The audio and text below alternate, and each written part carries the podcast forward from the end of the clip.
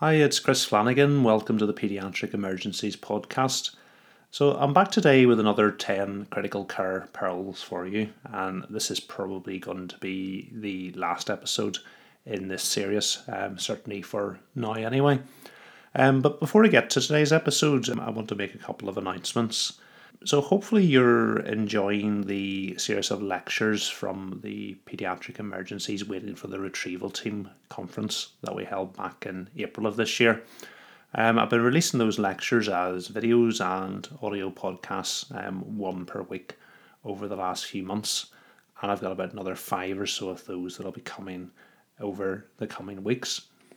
So, if you are enjoying that series, we are planning on repeating our conference um, next year in 2020. And I've been working with Tom Waterfield to try and put a program together for this. So, at the moment, just a few provisional details for you. At the moment, we are planning a three day event in June 2020. We're going to start off on the 4th of June with our Pediatric Emergencies Intubation course. That's going to be our pre conference um, course. It's open for booking at the moment, and the program for that is available, which is pretty rare for that course that we actually still have some places left on it. So if you're interested in going to that, you can book on pediatricemergencies.com. Following that, on Friday, the 5th of June 2020, we're going to have our main conference day. It's going to be lecture based, like last year. And one of the comments we had from last year was that people were keen to have a bit more interaction. So on Saturday, the 6th of June 2020, we're planning a simulation, um, pediatric emergency simulation day. It's obviously going to be a smaller group, more face to face interaction with a good opportunity to ask questions and to get a bit more involvement with the faculty. So at this stage, is really just to let you know the dates um, so you can keep those free if you're interested in coming. We're putting the program together over the next month or so, so keep an eye out on the website pediatricemergencies.com and social media for details of that program and booking details. And the last thing I should have mentioned is the, conference is going to be held in Riddel Hall in Belfast. Okay, so let's get to the pediatric critical care pearls. So, starting off with pearl number 51, and that is cross match blood products early in the resuscitation of a child with meningococcal septicemia. And that sounds obvious in itself, and while most of you are probably sending a group and save in these patients as part of a meningococcal pack or a screen of bloods that you do when these child, children come through the door, a lot of you aren't actually cross matching blood products right from the start. And while I don't advocate doing this for every child with sepsis, I would recommend it for that crashing patient with meningococcal septicemia who's profoundly hypotensive, who it's fairly clear from the outset is going to need to go down the intensive care route. So they're likely to need intubated ventilators, they're going to need vasoactive drugs, they're going to need invasive lines putting in. These children are highly likely to need blood products during their initial resuscitation they're likely to need lots of fluid boluses. And if obviously cross matching blood products takes time. So if you carry on down your resuscitation route, you get distracted with putting your lines in, you give your fluid boluses, you get the child intubated, you put them on vasoactive drugs, and or down the line your blood product your blood results are going to come back. They're obviously going to be um, coagulopathic. They're likely to need FFP probably some cryoprecipitate. If their platelets are low, they're likely to need some platelets. We're going to target probably higher hemoglobin levels in these children. It's most of them are going to be targeting 100 to ensure they deliver good oxygen around the body. So you're likely to need to give some blood, particularly after you've diluted their circulating volume down with lots of boluses of fluid. And the problem with if you wait until you work that out, you're probably talking another 40 minutes before your blood products are available over those 40 minutes, the chances are your child is going to need more fluid boluses, which is further going to cause the hemoglobin to be diluted down further. With those clear fluids, you're going to um, worsen the acidosis, you're going to worsen the coagulopathy. So it makes sense when we know what's likely to happen to this child. So rather than sending the group and save right at the start, I would encourage you to cross match blood products.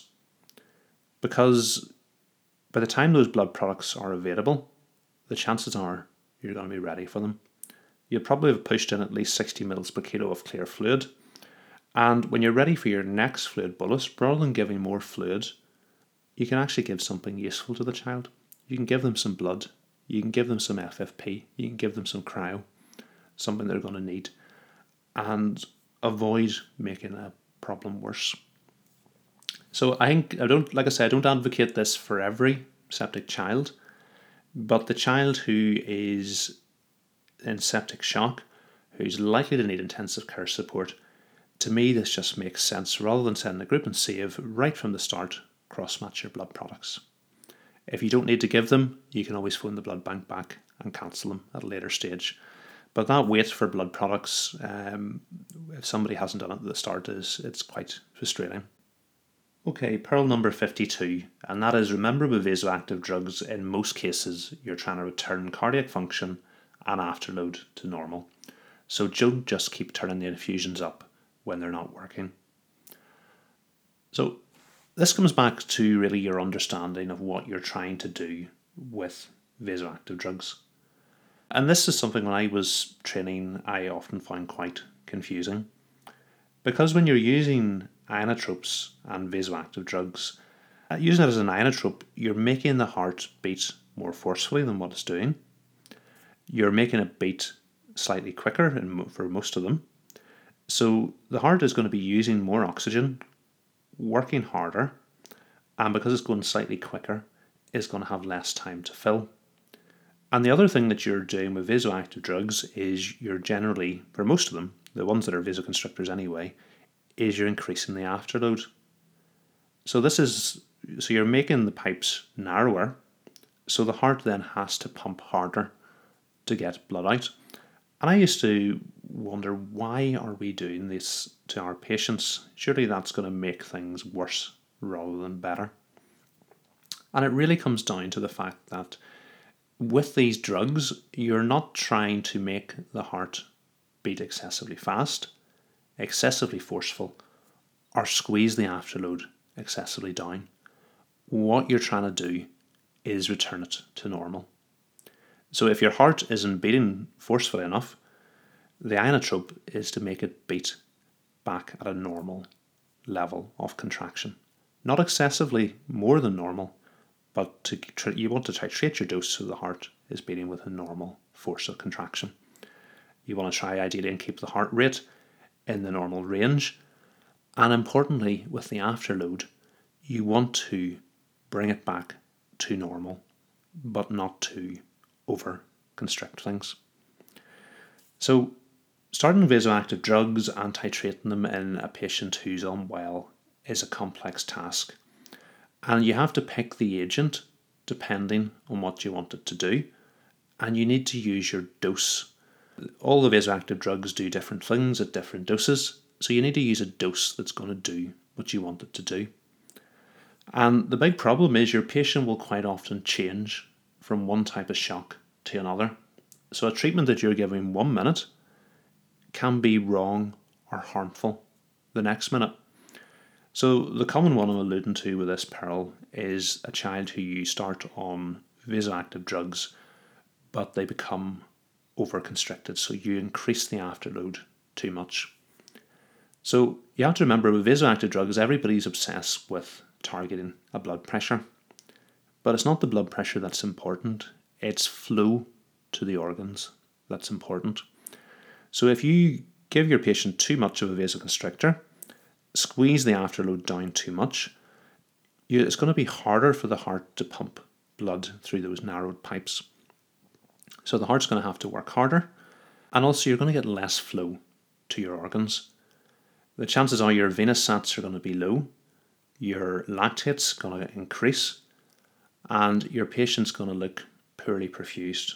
You're not going to be able to feel their peripheral pulses, the cap refill is going to be prolonged, so you're going to have a patient that looks worse. And the common thing, well, it's not a common thing, but certainly in a number of situations I've seen, what people do is they just keep turning the vasoactive drugs up they've got a patient that's worsening in front of them, so they keep going up on the doses of the drugs.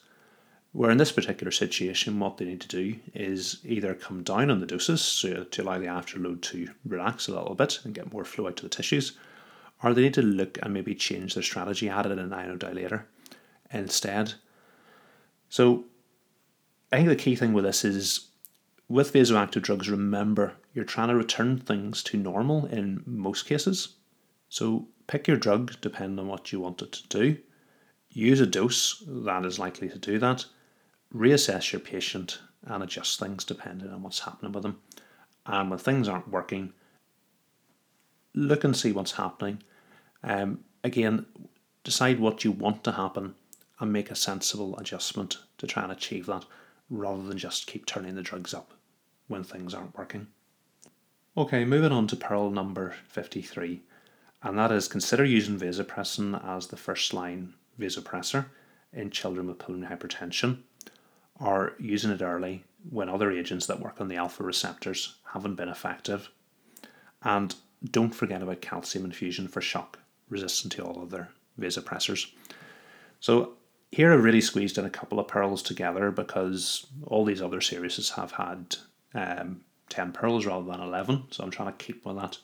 Starting with the vasopressin, one of the nice things about vasopressin is it is selective for the systemic circulation.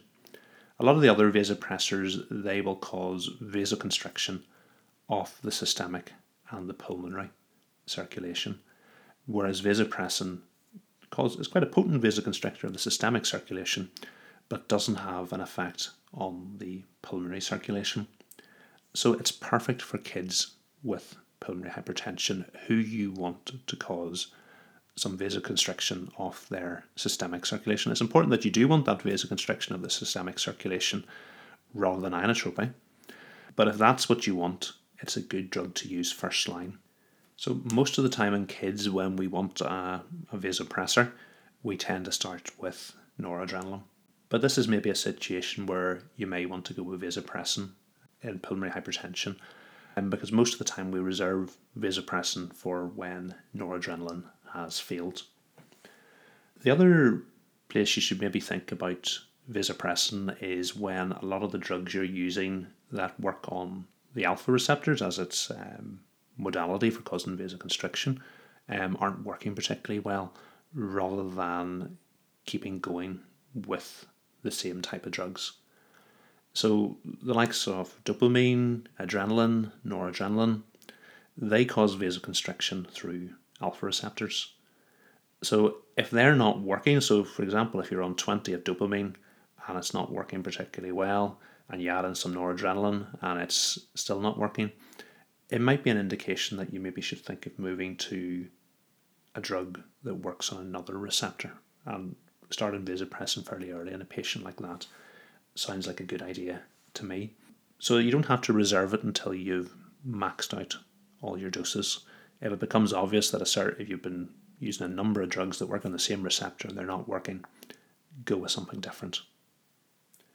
And then the final thing on this pearl is not forgetting about the calcium infusion as for a patient who's resistant to all other vasopressors. So you've, you've added in your vasopressin by this stage and things aren't working.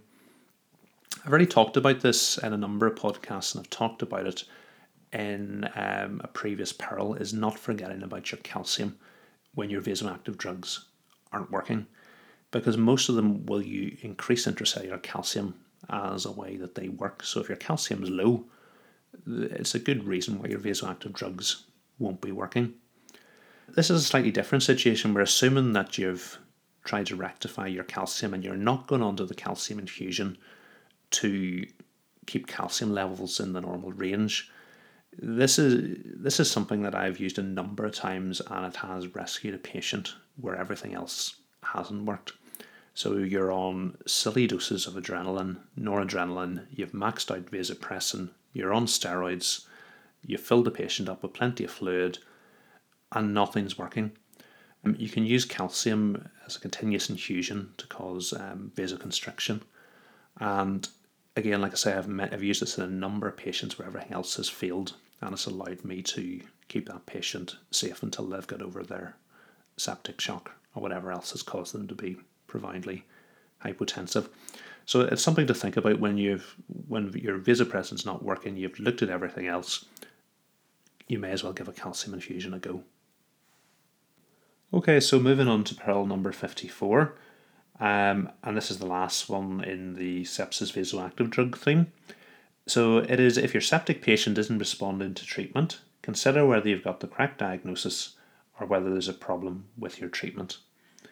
So a lot of patients can start off with sepsis, but they can develop other problems or there's lots of things that mimic sepsis which may not be sepsis. So you need to be you need to have a differential diagnosis in the back of your mind that when the patients you're doing interventions and they're not responding as they should, that you can then go through and make sure you're not missing anything. So this is the differential that I tend to run through, and I've seen all these as problems at some stage. So I think the first thing is to make sure your patient doesn't have a mechanical cause of shock rather than sepsis. And like I've said, a lot of a lot of these can start off as sepsis and develop because of interventions or deteriorations in the patient. So by mechanical cause, I'm talking about tension pneumothorax, uh, pericardial tamponade, and abdominal compartment syndrome. So you've intubated and ventilated the patient, or they could have started off with sepsis and then developed a tension pneumothorax. So your patient's deteriorating, think about repeating the chest x ray or ultrasounding the chest to make sure they don't have a tension pneumothorax. Septic patients have lots of leaky capillaries, they're going to get fluid in all their compartments, so they're at risk of developing tamponade. So putting the echo probe onto the heart and making sure there's not a pericardial effusion that is significantly affecting um, the heart is a step that you should be doing when you're trying to work out why your patient's not responding as they should. Abdominal compartment syndrome will impair venous return coming back to the heart.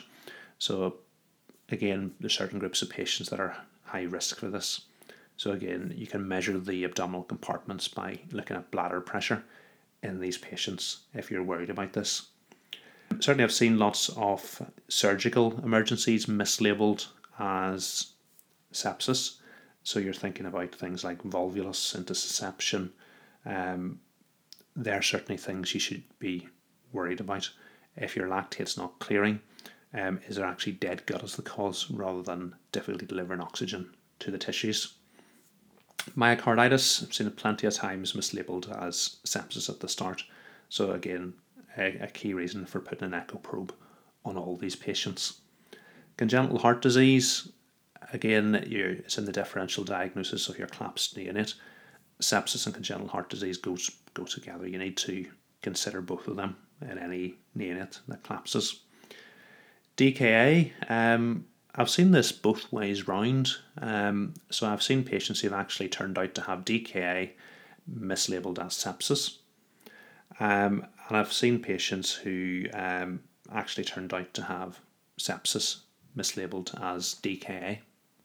Um, it's also important to think about toxin ingestion um, because that can present just like sepsis. And again, it's one of my favorite simulations that I run as the patient sold as sepsis comes up to the ICU who's actually had some tricyclics. And then there's other features that will maybe point you down this isn't how a septic patient should be behaving. Again, hemorrhage is another one, um, particularly again that collapsed neonate, um, non accidental injury. Um, there's you can be concealed blood um, that won't maybe be obvious at the start, and with a small circulating volume in a neonate, they kind of bled out a significant proportion of their blood volume into their head or into their abdomen, and that might be the cause of their shock rather than sepsis. Think about arrhythmias as well. SVT, that's particularly been going on for a long time, can impair uh, cardiac function. Um, and the reason the heart rate's up is actually an arrhythmia rather than it's up uh, as a compensatory mechanism. Um, myocardial infarction and pulmonary embolism again are rare in children, but they can happen. Adrenal insufficiency is important to think about. Hypothyroidism, Is this a metabolic disorder? Again, one of the things you need to consider in your differential diagnosis of a collapsed hiatus in particular. So I think it's important. This is my, some of the differentials I've put together, and when I have a patient that's labelled as sepsis, being treated as sepsis, but maybe isn't behaving just how they should, or they're not getting better, it's something I get out and run through. Could it be this? Could it be this? Could it be this? Um, and make sure that I've looked at everything. Okay, moving on to peril number 55, and that is don't intubate an asthmatic unnecessarily. However, don't delay intubation for the patient in extremis. And that pearl is sort of it's two edged. Um, it's designed at one for the people who don't recognise how high a risk a procedure it is intubating a patient with asthma. And the second part is designed for those who do realise just how risky it is and might want to put it off. So, looking at the first bit, um, intubating a patient for asthma is actually one of the groups of patients that I am really, really worried about doing. The time most asthmatics die is on intubation or immediately following intubation. And that's because you've taken a patient who is obviously not in a good place, but you're, the things you're going to have to do with them, one, they don't really have a great effect on the disease process. So you're putting a tube into the upper airways. All the problems with asthma are down below that. But you put your patient at risk of so many other problems. They're using high pressures to move their chest, you're causing the risk of air leaks and pneumothoraces, and you increase the risk of air trapping by taking over their respiration. But obviously, if you have no choice, that's the situation you're going to have to you're going to have to go with. But these are patients that if I'm intubating an asthmatic patient, I'm probably going to be in their bed space for the rest of the shift. It's not a patient I can intubate and go away from. They're an awful lot of work. Um, you're going to be struggling to ventilate them, struggling to oxygenate them. You're going to be using insanely high pressures. You're going to be just about getting by with oxygenation. You may be targeting SATs of 88, 85. You're gonna you're not going to be able to ventilate them to normal CO2s. You're, you're going to be maybe letting the CO2s rise up as high as 10, even higher, up to 14 in certain cases if you're struggling. So your you know pH is above 7.2 are absolutely fine. So if your patient is in 40% oxygen on a bit of high flow uh, and saturating at 92, and you compare that to the patient who I've just talked about by intubating and ventilating them where you're going to go to, that and the patient's not particularly tiring, that's not a patient you should be unnecessarily intubating. You need to maximize your asthma treatment, the things that work in the bronchospasm, and try and avoid you getting into that situation. So I know it can be tempting. You want the patient out of your hospital, putting a tube in gets them out, they go to the ICU, but that's a very high risk intervention you're doing for that particular patient. So you need to try and avoid it at all costs. So have you maximized everything you can do with the asthma? um, to try and avoid intubation. It's not a patient you want to put a tube in unnecessarily. Coming on to the second part of that, once it's obvious the patient is over the hill and they're going to need intubated, because the people who generally are intubating these patients, they know how high risk a procedure it is. They know that until the retrieval team come and pick up this child, they're probably going to be struggling with this patient there can almost be a temptation to put it off. But once it becomes clear the patient's going to be need intubated, everything that has been tried has been tried. It's a patient you should get on ahead and get them intubated. You shouldn't put it off. Obviously, you want to get all the right people there to make sure it's done safely, but once you have that, you just need to get on and get them intubated. So it's make sure you do everything you can to avoid intubating the patient and don't intubate them unless they really need it. But once it's obvious they need intubated, don't delay things once you've got everything there that you ha- you need to to do the procedure safely. Okay, moving on to peril number 56, and that is outside the setting of a difficult airway, using a gas induction in a critically ill child with difficult intravenous access is unlikely to be a good plan. And that's a fairly common thing to do during um, elective anaesthesia. It can be difficult to get a line in a child once they've gone off to sleep with a gas induction. Their veins will dilate, they're not fighting, and it's much easier to get a cannula in, and then you can carry on with what you need to do. Now, the problem with doing that in a sick child is that sick children tend to decompensate on induction of anaesthesia. So, if your sick child decompensates on you and you don't have a line in to treat the problems, and also you don't have an airway either, you can get yourself into a difficult situation. Obviously, this is what is done quite routinely in difficult airways. Obviously, if you try to cannulate a child with, for example, bacterial tracheitis, um, you can cause complete airway obstruction. So that child will need a gas induction, and then you'll get access after they've gone to sleep. But outside that setting for acutely unwell children, a gas induction isn't a great plan because the, the volatile anesthetic agent that you give them is a vasodilator. So it's going to cause them to drop their blood pressure. The whole process of going to sleep, switching from negative pressure ventilation to positive pressure ventilation, is going to affect their blood pressure, it's going to impair venous return coming back to the heart. Their own catecholamine production is going to go down as they go to sleep. And if you don't have a line in to deal with any problems that occur, you can get yourself in trouble very quickly.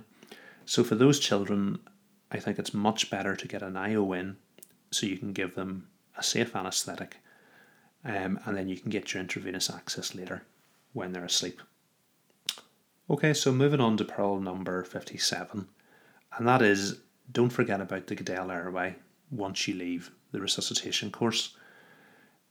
So, this one is really aimed at preparing a patient for intubation. Um, I think we're all fairly good at remembering Guedel airways when you're in a resuscitation scenario. Anaesthetists are very good in this situation of preparing a patient for intubation of using Guedels, but other specialties, in my experience, maybe don't always remember about it. Um, and a common scenario I see is as the child goes off to sleep and their airway tone starts to go down, the tongue falls back and blocks off the airway. So this is recognised by the person looking after the airway, so they'll maybe try adjusting the head position. They'll then maybe try a two person technique, but quite often that doesn't maybe improve things. At this stage, the, the chest isn't going up and down, the stomach's starting to fill, and the child's saturations will start to fall. At this, you can see the sort of an atmosphere of panic starts to set in, and there's a feeling that okay, we'll better get on and have a quick look in the airway and try and get the child intubated quickly. So there's a number of problems with this. Um, I think the first is that you've used up your pre-oxygenation. With the SATs starting to fall, you're not going to have an awful lot of time to get the tube in. Because you're going ahead and intubating before your muscle relaxants worked, you're not going to have good intubation conditions. And the third thing is your frame of mind as you're intubating isn't at its best. You're going in in a panic in that I need to get this tube really quickly. So that's not the best way to do the procedure. And there is an alternative to this, and the alternative is when your patient becomes difficult to face mask ventilate, you pick up the pre-sized Guedel airway sitting to your right and put it into the patient.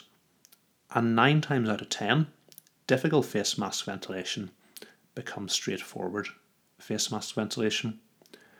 So you can keep your pre-oxygenation, you can allow your muscle relaxer to work and have good intubating conditions, and importantly, you can do the intubation in a calm, controlled way, and your chances of success are going to be much, much higher with this.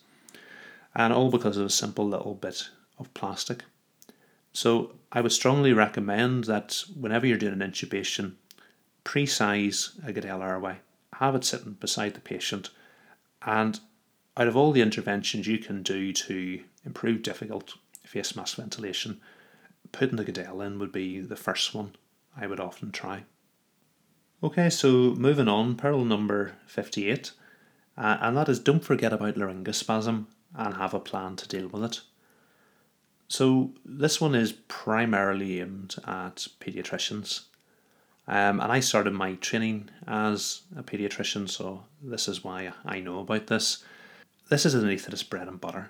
This is something they encounter fairly regularly, know how they're going to deal with it, and have everything to hand to deal with it. But it's quite often something that surprises pediatricians, and actually, a lot of the things that pediatricians will do round about instrumenting airways are high risk for causing laryngospasm. So, what is laryngospasm? Um, it's involuntary spasm of the vocal cords in a closed position. And it can come on with a local stimulus, for example, instrument in the airway, suctioning around the cords, or it can actually be um, a stimulus peripherally, so it can be cannulation in a light plane of anesthesia. So this is high risk for things that pediatricians do, and the reason I say that is because quite often they will intubate babies without um, proper anesthesia, so it's done quite often with a little bit of sedation with, uh, for example, an opioid, but no muscle relaxant. They'll be putting feeding tubes down to give surfactant, again with just some sedation rather than muscle relaxant. And they intubate babies in delivery suite without um, any anesthesia um, in some situations. So these are all situations you're instrumenting an airway in a child who's either lightly sedated or has um, no drugs on board. So you're high risk of causing laryngospasm. And laryngospasm isn't as well recognized and taught about in pediatrics as it is in anesthesia. And certainly, I, I can remember the first time I saw laryngospasm. Um, it was a little neonate I was intubating in delivery suite. I put the laryngoscope in, had a good view, but for some reason the cords were fixed and closed, and I wasn't able to pass the tube. At that stage, I hadn't seen this before, hadn't heard about laryngospasm, so really wasn't sure what I should do when it occurred again, how I could prevent it. And I got a whole lot of treatment advice that maybe wasn't the best um, advice and wouldn't go with the standard management. So, when you deal with laryngospasm, there's a few things you need to do. One is obviously you need to try and administer oxygen and PEEP to the patient. Um, so, with PEEP, you're trying to force some oxygen down past the, the cords. And then you need to do something to break the spasm. And your, your options for doing that are one, you can significantly deepen the anaesthetic. Uh, an agent like propofol is a great drug for doing that. Or you can provide some muscle relaxant to um, cause the cords to open. And then you can face mask ventilate your patient or intubate them. But obviously, if you have that situation where your cords are fixed and closed, you're not going to be able to bag valve mask your patient and you're going to not be able to, to intubate them with the cords fixed and closed in that position. So it's something you need to one realize that when you're poking about in an airway um, in a patient who may not be properly anesthetized or muscle relaxed, there's a risk of you causing laryngospasm. And for example, this newer technique where you're passing feeding tubes through cords uh, to give surfactant, this is a high risk procedure for doing this, or intubating a baby in delivery suite without any drugs on board. It's a high risk procedure.